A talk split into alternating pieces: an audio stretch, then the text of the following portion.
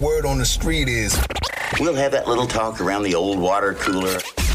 The stories everyone's talking about right now. Here's what's brewing. Reese Witherspoon went crazy viral on social media recently for eating snow after it snowed a ton where she lives. Apparently, she's not used to seeing snow. And here's her reasoning for it. So there's so many people on here saying that snow is dirty. So we went and took snow from the backyard and we microwaved it and it's clear.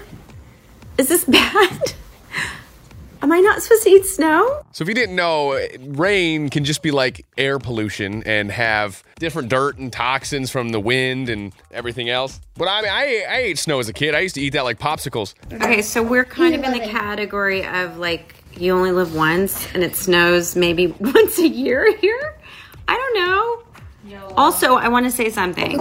It was delicious. Last thing I want to know is just did she eat it with her spoon? Please don't hate me. I'm done. That's what's brewing today.